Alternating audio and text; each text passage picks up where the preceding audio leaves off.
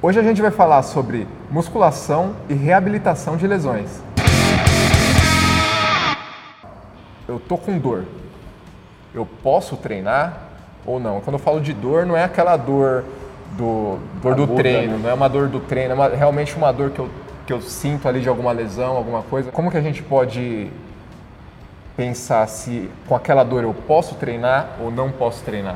Na verdade é um assunto polêmico, porque alguns profissionais recomendam parar, né?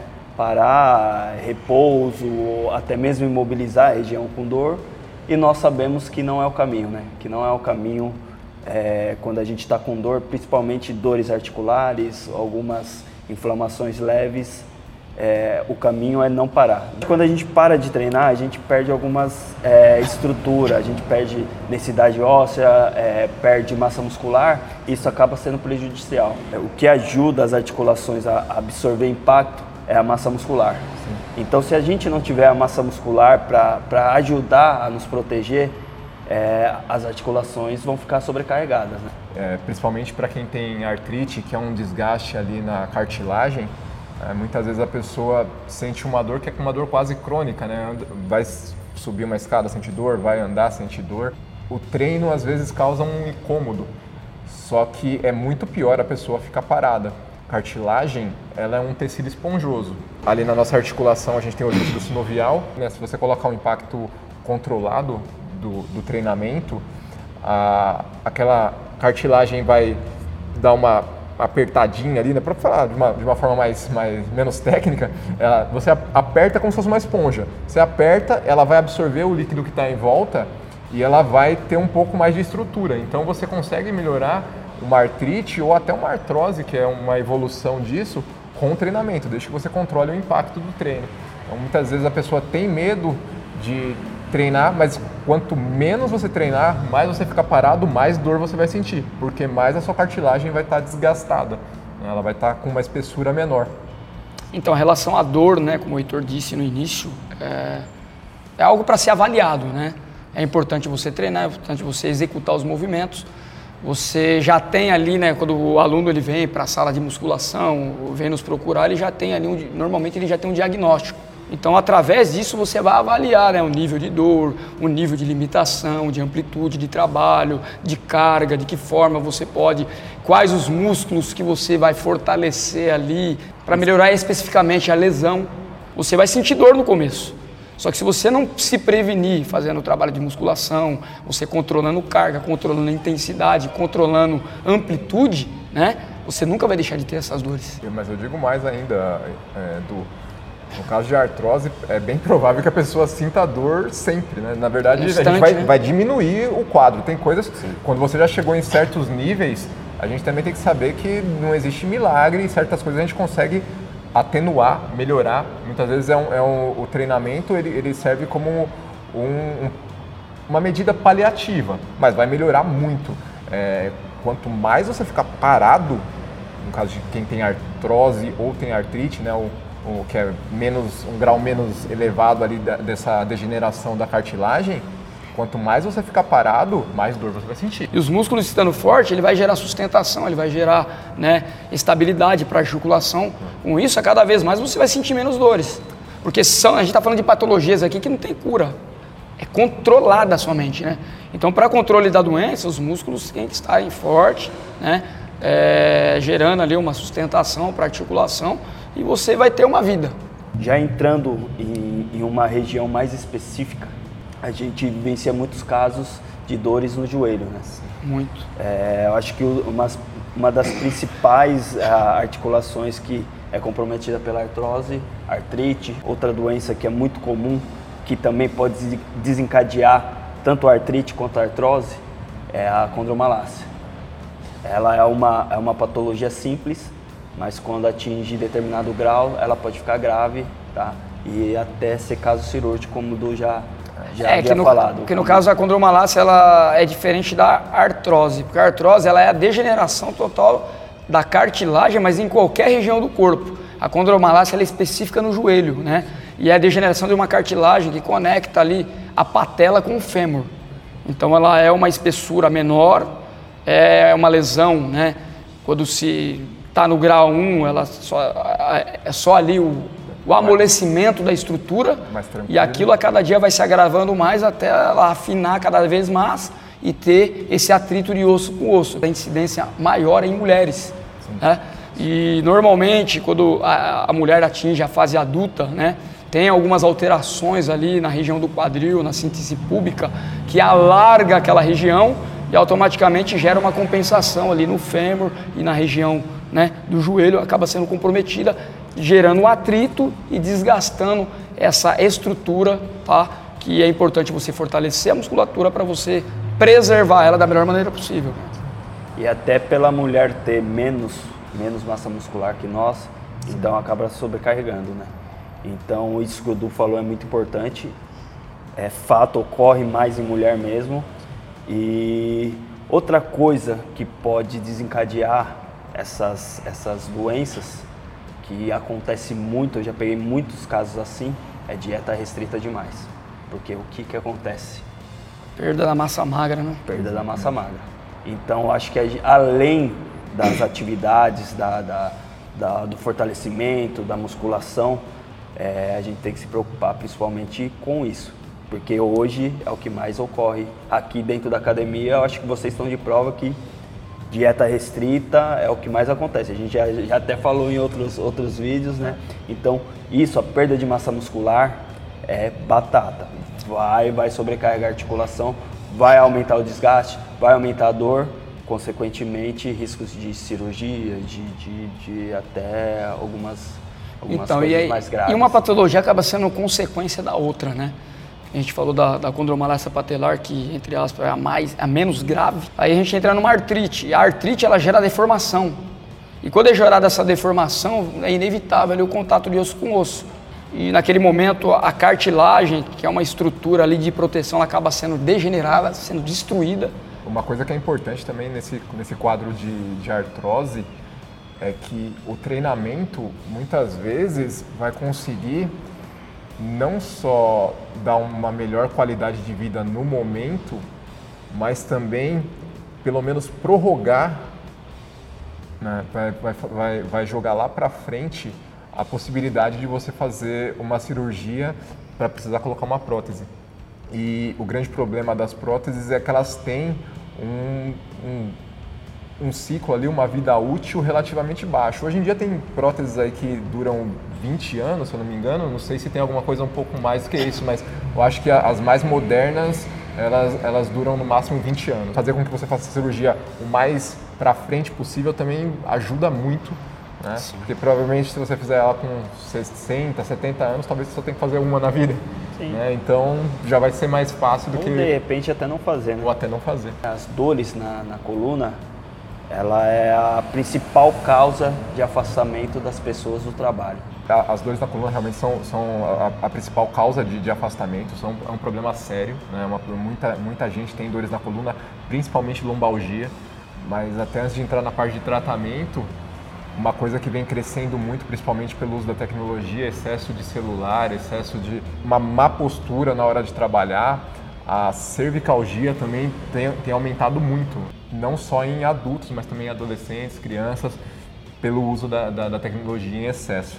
Fortalecimento de core é essencial, né? Core, a parte central do corpo, aqui toda a musculatura central, e fortalecer abdômen, glúteo, paravertebrais, enfim, treinamento de musculação vai fazer com que a chance de você ter algum tipo de lesão na coluna diminua muito. E para quem já tem uma lesão, quem já tem algum problema, esse fortalecimento também vai proteger, né? Como a gente falou no começo lá em relação a pessoa tem alguma dor, vir treinar, desde que ela não esteja com uma dor realmente incapacitante, só vai melhorar isso. Em determinados episódios ali, realmente a pessoa não consegue treinar, porque às vezes ela não consegue nem levantar da cama, né? Realmente trava e não tem o que fazer.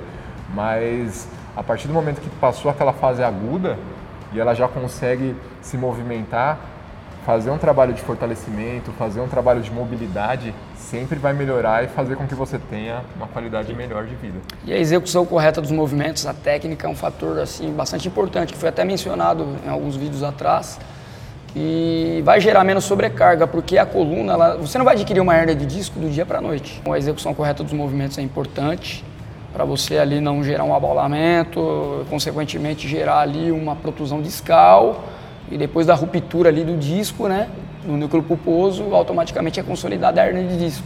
Então é um momento que a gente tem que ter esse cuidado. É, eu lembrei agora de um caso que aconteceu na academia esses dias, eu passando ali, a pessoa fazendo um agachamento de uma forma que sobrecarregava um pouco mais a coluna, eu fui lá fazer uma correção, a pessoa, ah, mas eu não sinto nenhuma dor assim.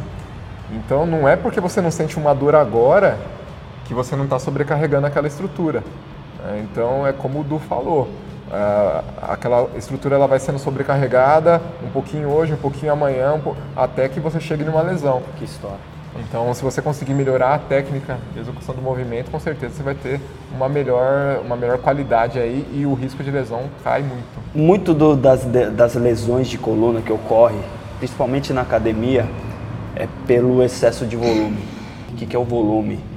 De repente, a pessoa está com dor na coluna e precisa fortalecer o core. Eu vou lá e passo 7 exercícios de abdominal para ele. Isso acaba sobrecarregando, né? Isso ele vai ter uma sobrecarga extra na coluna. Então, quando a gente pensa em alunos com hernia de disco, com desgaste, eu acho que o menos é mais, tá? Uma estratégia bem básica que a gente pode utilizar, que é muito eficaz, inclusive para alunos com problemas de joelho e de coluna, são os exercícios multiarticulares, tá?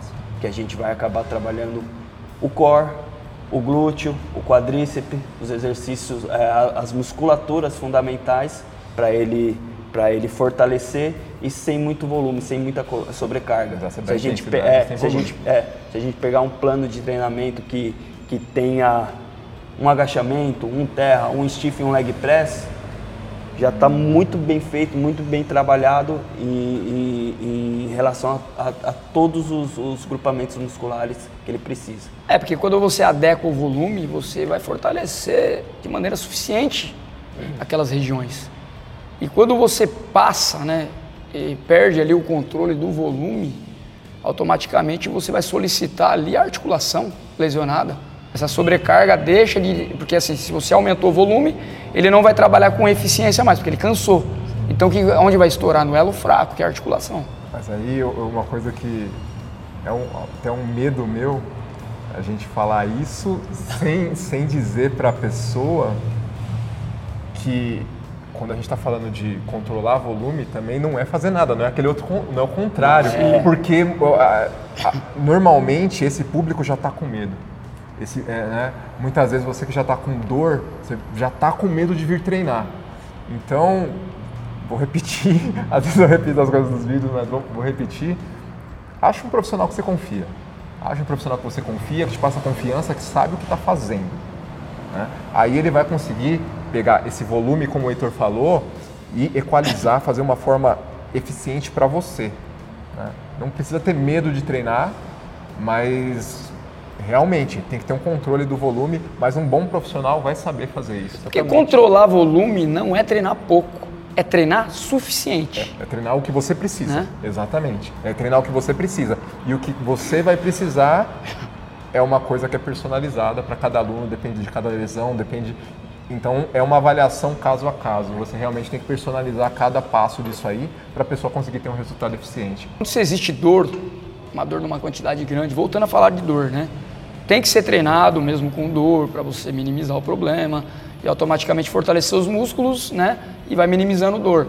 Só que a dor, ela é um fator agravante ali na ativação dos músculos, porque muitas vezes a dor, ela traz inibição dos músculos que vai ser solicitado ali e que é composto ali por aquela articulação, que nem o quadríceps é um músculo que compõe a articulação de joelho.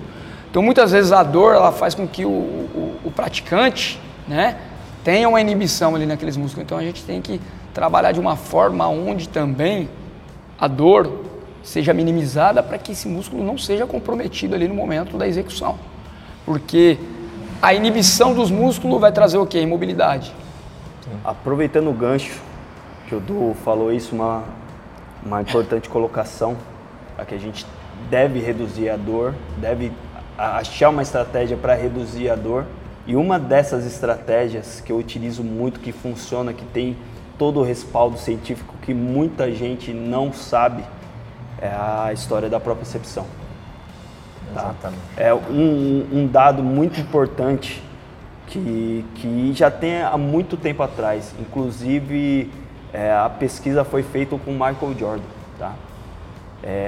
Você pega o histórico de carreira dele, a carreira muito longa, tá? E o único histórico de lesão dele é uma leve torção de joelho. Por quê?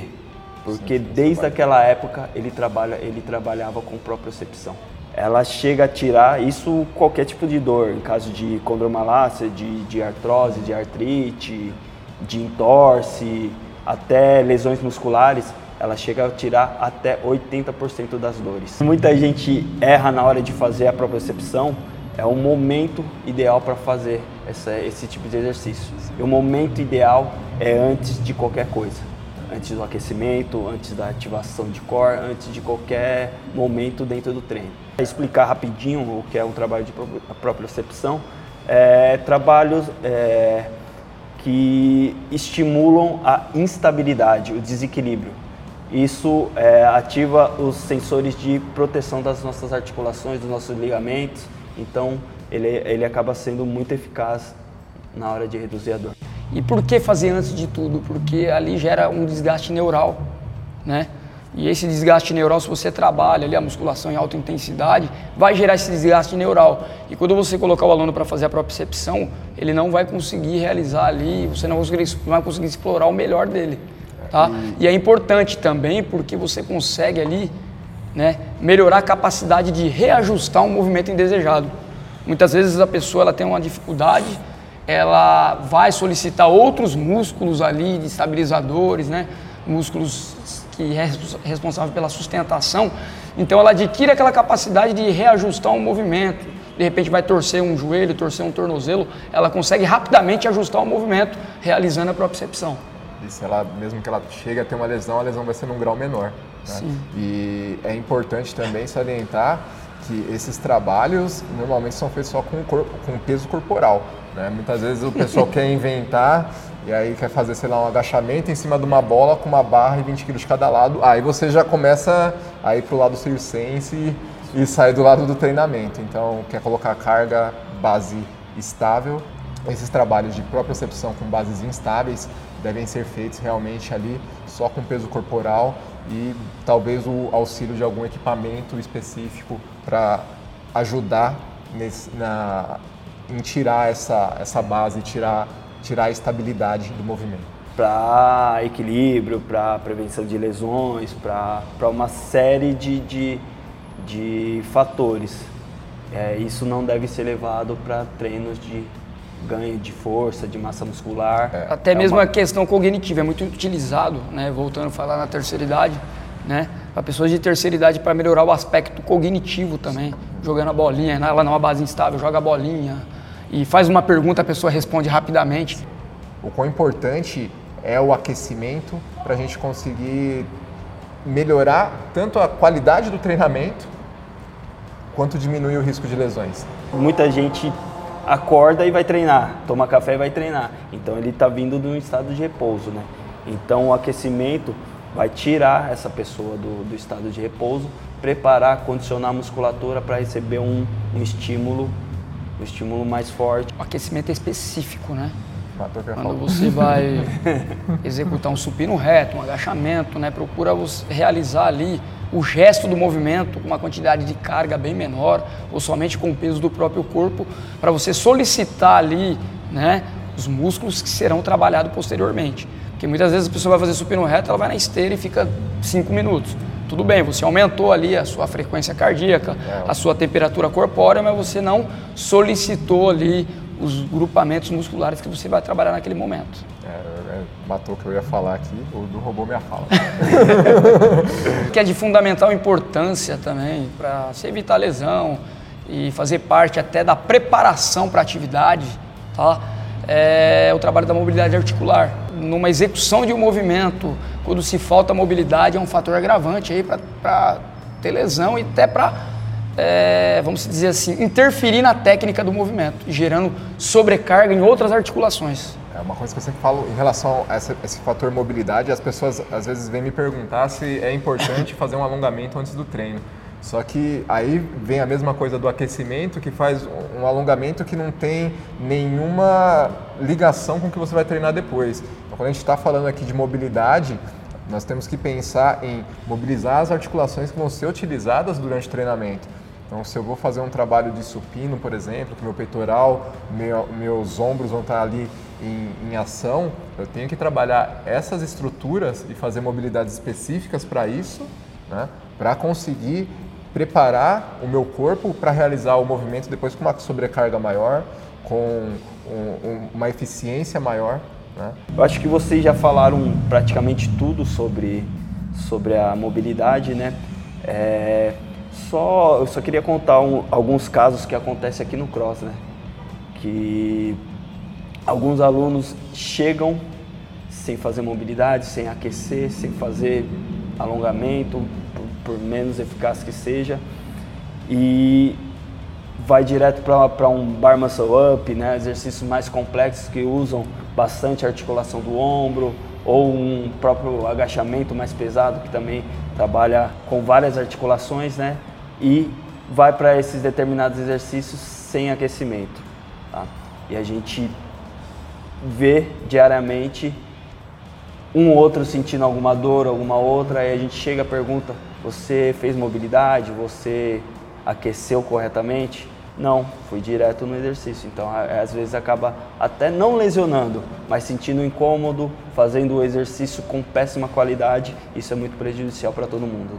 O ponto que eu bato em todos os vídeos, o ponto que eu bato todo dia, o ponto que eu bato em todo treino, com todo aluno, ego e técnica. Tá? Eu vou pedir para colocar uma caixinha para deixar o ego ali fora da academia, né? A pessoa passa por ali, deixa o ego e entra para treinar. Porque o ego, muitas vezes, é o pior inimigo do nosso corpo durante o treinamento. Muitas vezes eu olho para o coleguinha do lado ali pegando o dobro da carga que eu consigo pegar. Eu falo, não, vou pegar a mesma quantidade de carga que ele porque eu consigo também. Só que você não tem um preparo, você não tem uma técnica refinada o suficiente para fazer aquele movimento. A chance de você se lesionar com isso se multiplica exponencialmente. Então, eu acredito muito, muito mesmo que para você conseguir se desenvolver bem em qualquer programa de treinamento, você tem que deixar o ego fora da academia, né?